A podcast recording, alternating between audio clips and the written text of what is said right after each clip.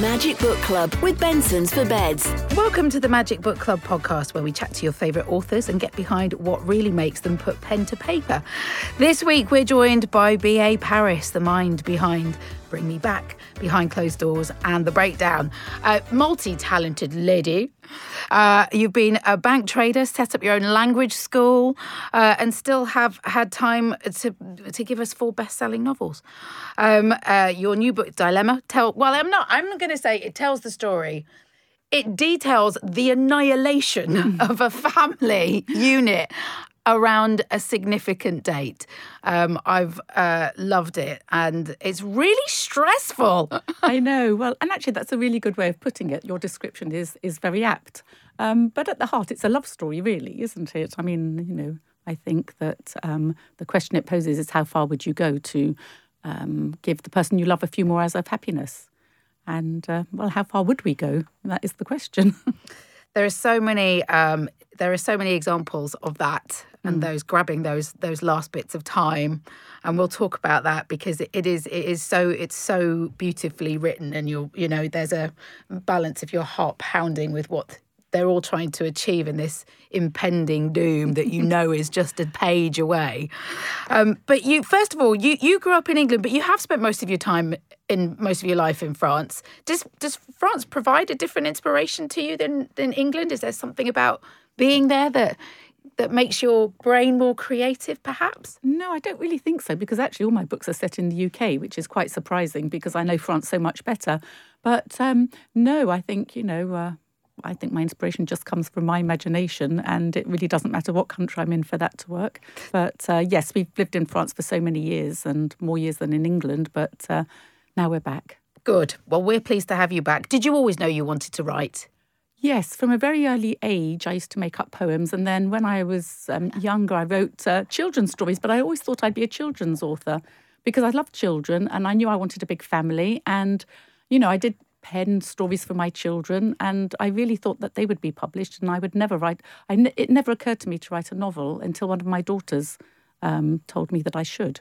What was her reasoning? Was she just, yeah? Well, we talked about writing, and she had an idea for a novel, but she wanted me to write it. And I saw that there was a competition in the Sunday Times, so I told her, well, there we are, there's your chance, write your novel. And she looked up all the rules and regulations. She said, well, I can't because I'm only 16 and you have to be 18. But why don't you write a novel? And I said, no, I could never write 80,000 words. For me, it's just short stories.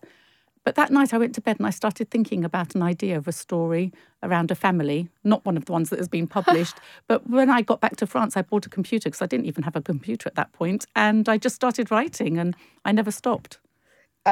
Do you ever look back? Have you ever gone back to any of those short stories or those poems that you penned and just went, yeah, there we go, they're all right. Yes, I mean, the children's stories, I still think they're great, but I think they're a bit cruel, and I think that's probably why. I did actually send them to a publisher and they were rejected, but they were I thought they were funny, but they were probably more for the parents than for the children. It's you and your dark mind. It is. So you never know, maybe one day. You have been and are a very busy person. How do you fit it all in? What do you do? What's your work pattern? I'm really driven, so, you know, I just get things done. But I didn't start writing when all my children were small because I just wouldn't have had the time. Okay. So, you know, I like to focus on one thing at a time. So I focused on bringing them up, and then I started writing about 10 years ago. And fitting everything in now because, well, I do have the luxury of not having children at home and not having a job to go to because now, since we moved back to England, we gave up the language school. So really, I'm a free agent and I can write whenever I like, which is lovely. It's wonderful. I can't believe you had a language school. It's so incredible. It wasn't, you know, it sounds an amazing big language school, but it wasn't. I mean, we used to go into companies in Paris and teach business English, and we just set that up basically because I was being asked to give a lot of English lessons, and I was already teaching privately students, getting them through their English exams.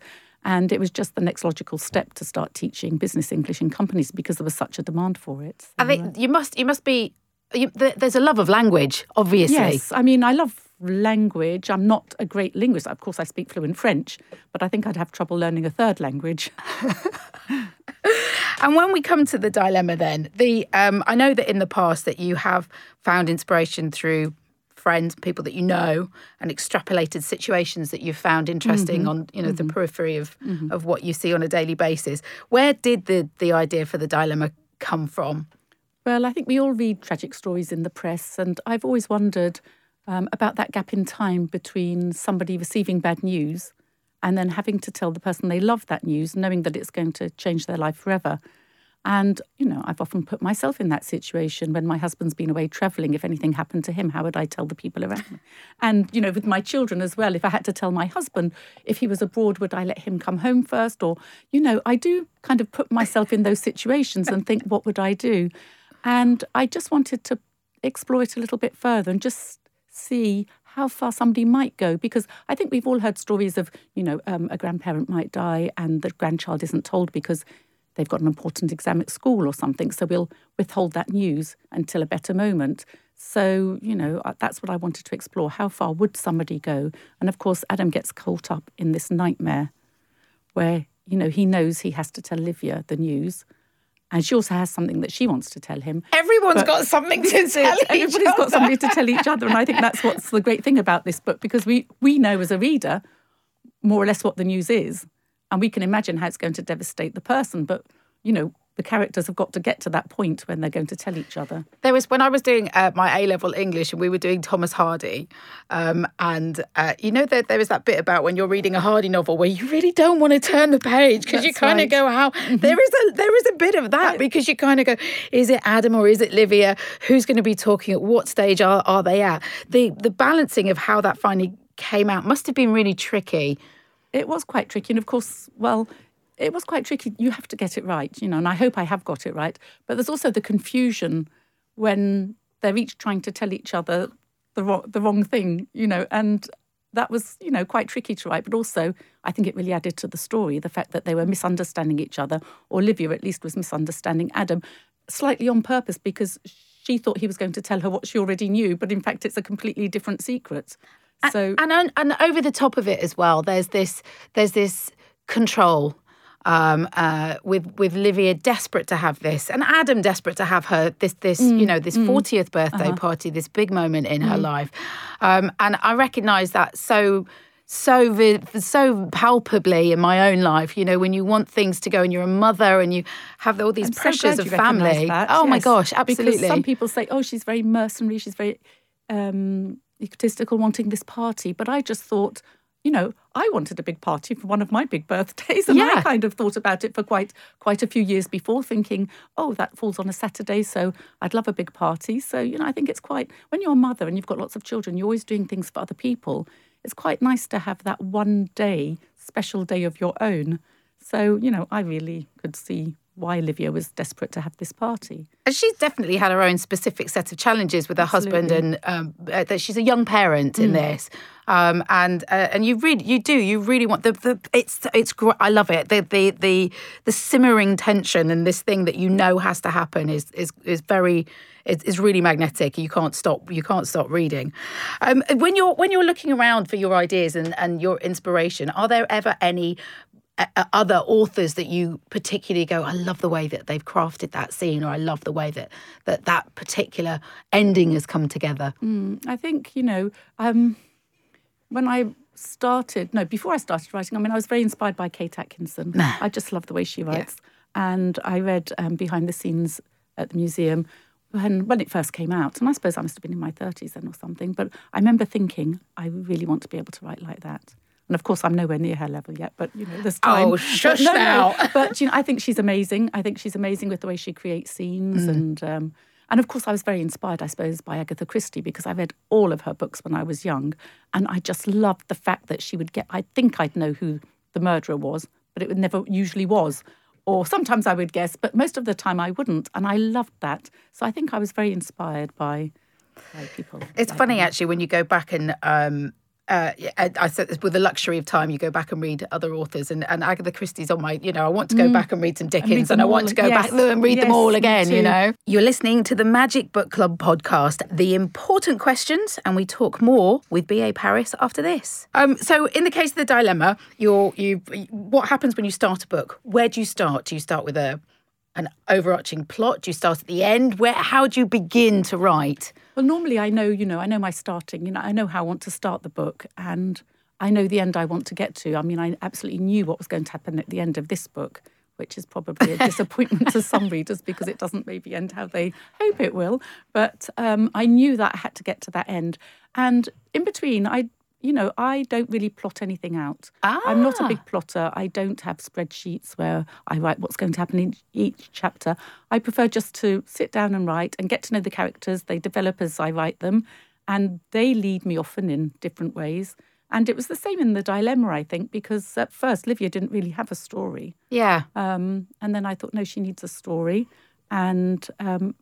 but then, yes, parts of that story I didn't expect to happen, so I can't really say too much about it because I don't want to give it away. But, I enjoy that. I enjoy the characters taking me on somewhere where I haven't thought of going.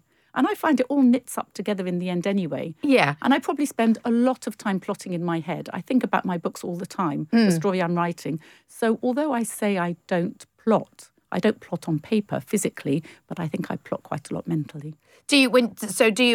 Friends, did they kind of go, come on, Bernadette, out of your bubble? Do they know? Do other people recognise when you're in that bubble? Yes, definitely. I mean, my poor husband, I barely talk to him anymore.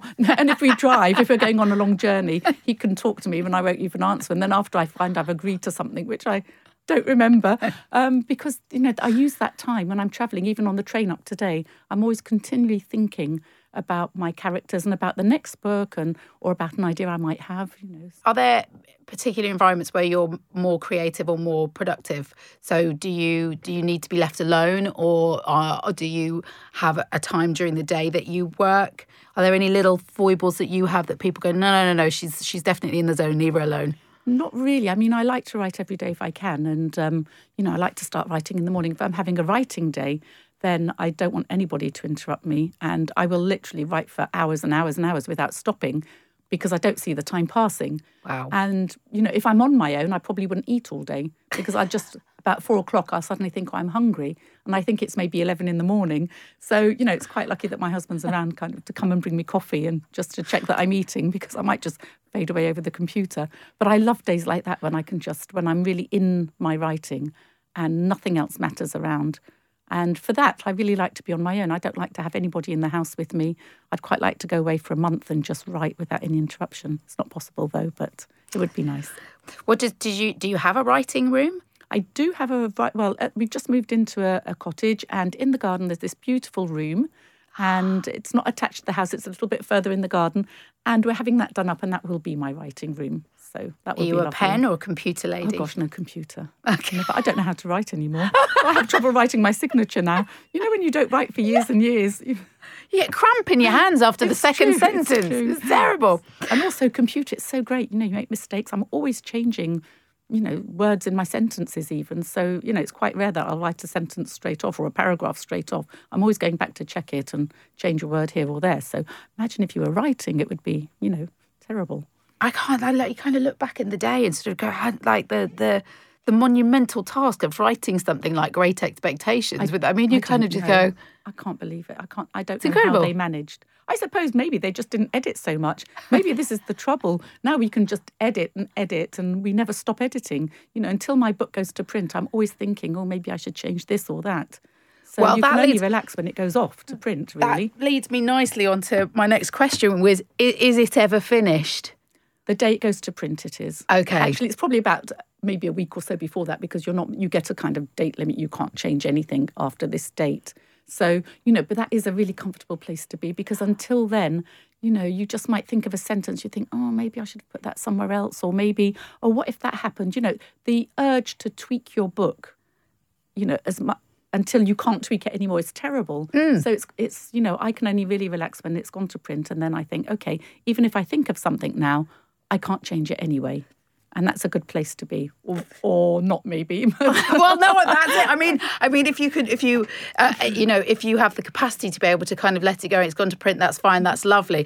I'm sure though as well, because the way that you've talked about how you let your your characters guide you down sometimes unexpected paths. Is it sad to let them go, to say goodbye to them? How do you feel when you pass it over and say that's it, there you go? Well, when that book goes, I'm already on my next book. I'm already writing my next book, so I'm more into those characters probably. Yeah. Sometimes it's quite hard to go back and read a book that for you is more or less finished. But there's certain characters I'm very sad to let go of. Olivia and she's ace, Adam. Isn't she? Yeah, and Adam, I just think, yeah. So solid bloke. Them, yeah, solid bloke. Not many of them around. No, they're really aren't. So no, and I just think, yeah, I really like this couple, and so yeah, I'm sad to let them go, just as I was sad to let Grace and Millie go in my first book. So these are the characters that mean a lot to me, and I really wanted to write another couple or more characters that meant the same to me as Grace and Millie in the first book. So for me, I've achieved that with this book. Do you have a glass of aged brandy and a cigar when you finish a book? Or no, I don't. I think I usually try and have a glass of champagne.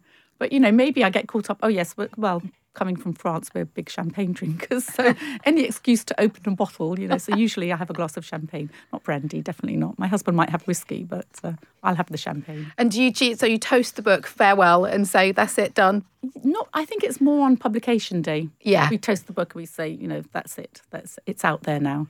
Okay. And, you know, it's like letting your child go. There's nothing more you can do. You've left them out there. You've put them out there in the world and that's it. It's up to them now.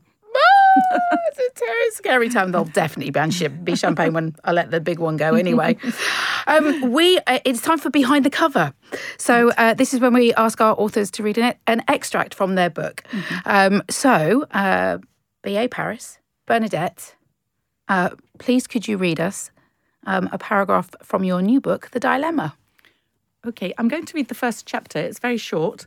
And actually, it's a chapter taken from further on in the novel, near the end, when Livia's had her party and Adam has gone out to his shed.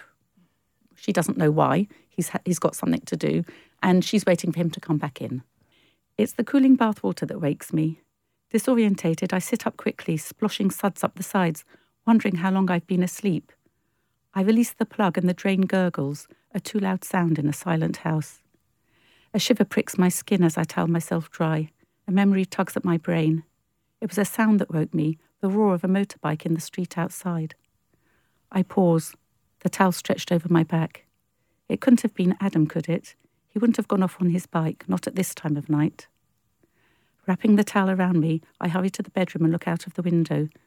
The guilty beating of my heart slows when I see, behind the marquee, a yellow glow coming from his shed.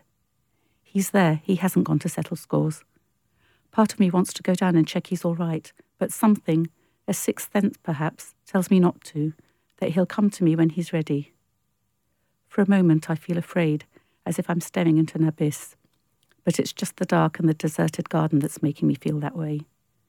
Turning from the window, I lie down on the bed. I'll give him another 10 minutes, and if he's not back by then, I'll go and find him.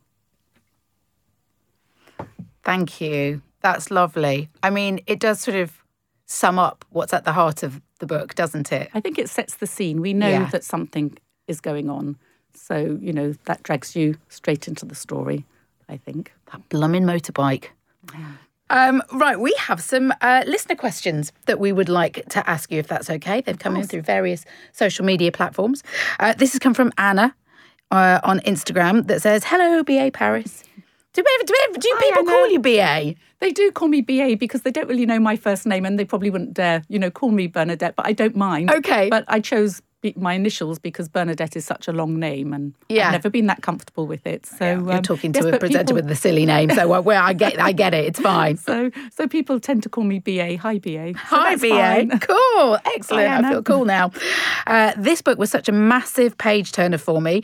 I wondered, what was it like getting into Adam's mindset? I've been married to for 15 years and still struggle on a daily basis to figure out what my husband is thinking. How did you do it? Well, I think I have a fairly good imagination. I think I have to if I write these sort of books. And when I'm writing, I really am those characters. So for Adam, it wasn't that difficult. It was very sad. But, you know, I just imagined that I was him. I just imagined that I was Adam and I had to tell this news to the person I loved the most in the world. Do you think you have to take a different approach when you're thinking into a man's head or I think so, yes. I mean, yes. You know, a man wouldn't react in the same way. I mean, he's all over the place. A woman in the same position probably wouldn't have made the same decision as Adam. You know, that's what I'm wondering about. I think maybe not, because she would have had other considerations, whereas he's really focused on, you know, he's panicking, his mind's spiralling out of control. He knows what he's done and, you know, he wants to tell her, but he also wants to give her these last few moments of happiness, whereas I'm not sure a woman would react in that way. He's quite linear, isn't he? He's kind of getting to the next bit, to the next bit, to the next bit. Whereas she's got the huge... the bigger picture always, but he's, you know, that's as far as he can get because he's, you know, he needs to get to the next hour and the next, you know, that's all right. He can do. Just muddle through until the end. This has come from The Sunday Feeling on Twitter. Oh, yes. Yes, we correspond quite a bit, so hello. Excellent. The question is, did you always know how you wanted the dilemma to end? Because I know you knew how you wanted it to start. Or did it change throughout the writing process? No, I always knew how I wanted it to end. I felt I had to be true to the story I wanted to write, even if some people weren't happy with that. But, you know, I didn't want to tie it all up with a big bow at the end, really. So, no, I always knew how I wanted it to end. Ehawk7 on Twitter. The covers of your books are always stunning. Do you have any input in the design, and which is your favourite and why? Yes, I mean, I'm always shown a possible cover by my editor and the design team, and then I can say, you know, if I like it or not. And I think, you know, they did show me a cover for this that I didn't really like, and they were very good, and we talked about what possible cover. But then it was the colour. You know, we had a big debate over which colour it should be because I quite like we brought out, they were very good and they brought out 4 possible colours, which we put on Twitter and social media and asked people for their input. But my editor would like the orange one. I like the white one with the with the red petals. But in fact, most people went for the blue or green, and it's the blue one. Yay! So, and it is very beautiful, and I'm really happy with it. And I think, to be fair, you know, they always want us authors to be happy with the covers we have, and they'll go the extra mile just to make sure that we're happy, which is great. Cool. I like the democratic nature of that. Exactly. That's cool. Right then, we have come to the part of the interview and our chat today when I've got to ask you the really important questions. B.A. The important questions of the day. We can't let you go without asking them. Question number 1. If you could have written any book in history, what would it be? So this is a hard one. It's a ridiculous question. And probably if you ask me next year, I might say something different, of course, there is The Handmaid's Tale, which is amazing. But no, I'm going to go for Pride and Prejudice. Oh, yeah. Because I think for any author to write a book that lives on 200 years after... and will probably live on another 200 years, that remains relevant. I think that's amazing. And there's lots of reasons why I've chosen this. First of all, Jane Austen has always been a part of my childhood as we studied her work at school. My parents took me to Chawton to see her house. And I remember walking into the little sitting room, her desk in the corner, and just imagining her sitting there, scribbling away in her notebooks. And I really had that sense that she was there. It was really strange. I could almost see her. And now I live very close to Chawton. So there is that as well. So I live in Jane Austen country. And then, of course, there's Mrs. Bennet, who has 5 daughters like me and a husband who's completely bemused by all these women around him. So, you know, I feel a great affinity to Jane Austen and Pride and Prejudice. She's been there. The spirit of Jane Austen lives on. It's an incredible book. I did reread it a while back, actually, in the last couple of years. It's so modern. I know, but there's so much in it as well. I mean, there's the romance, of course, but there's also this feisty woman at its centre. There's also the kind of thrillerish aspect because, you know, when Darcy goes off chasing, that's it. And there's so much in it. It covers everything. It has a bit of everything. You kind of keep putting it back into its context. It was really quite radical, you know, actually. It was very, very new. It's wonderful. I approve. Good. That's good. Correct answer. Question number 2. If you could be a character in any book, who would that be? So I'd want to be a character that has fun most of the time, somebody who's really, really intelligent, and I've always fancied the idea of being a private detective, so it'd be Sherlock Holmes. I would love to be Sherlock Holmes. And, you know, he helps people as well, so, and he's got that great mind, so I can't think of anything better. I love the idea of you, Sherlock Holmes. That's also awesome. To be a man, why not? Yeah, exactly. Are you a fan of the new incarnations of Sherlock Holmes? I love... Benedict Cumberbatch. Yes. Loved that. Yes, yeah, my favourite. He came in for an interview once. I struggled through the entire interview to say his name. I know, I was just stumbling over that thing. I hope I can remember it. It's like but, literally yeah, just saying it again and again. And his sidekick, what's the actor's name? Love him, Freeman. Martin Freeman, who's Martin great Freeman as well. So Dr. yes, Holmes. They're my favourite. Yeah. And they always will be. It's like the first Pride and Prejudice with Colin Firth. That will always be my favourite.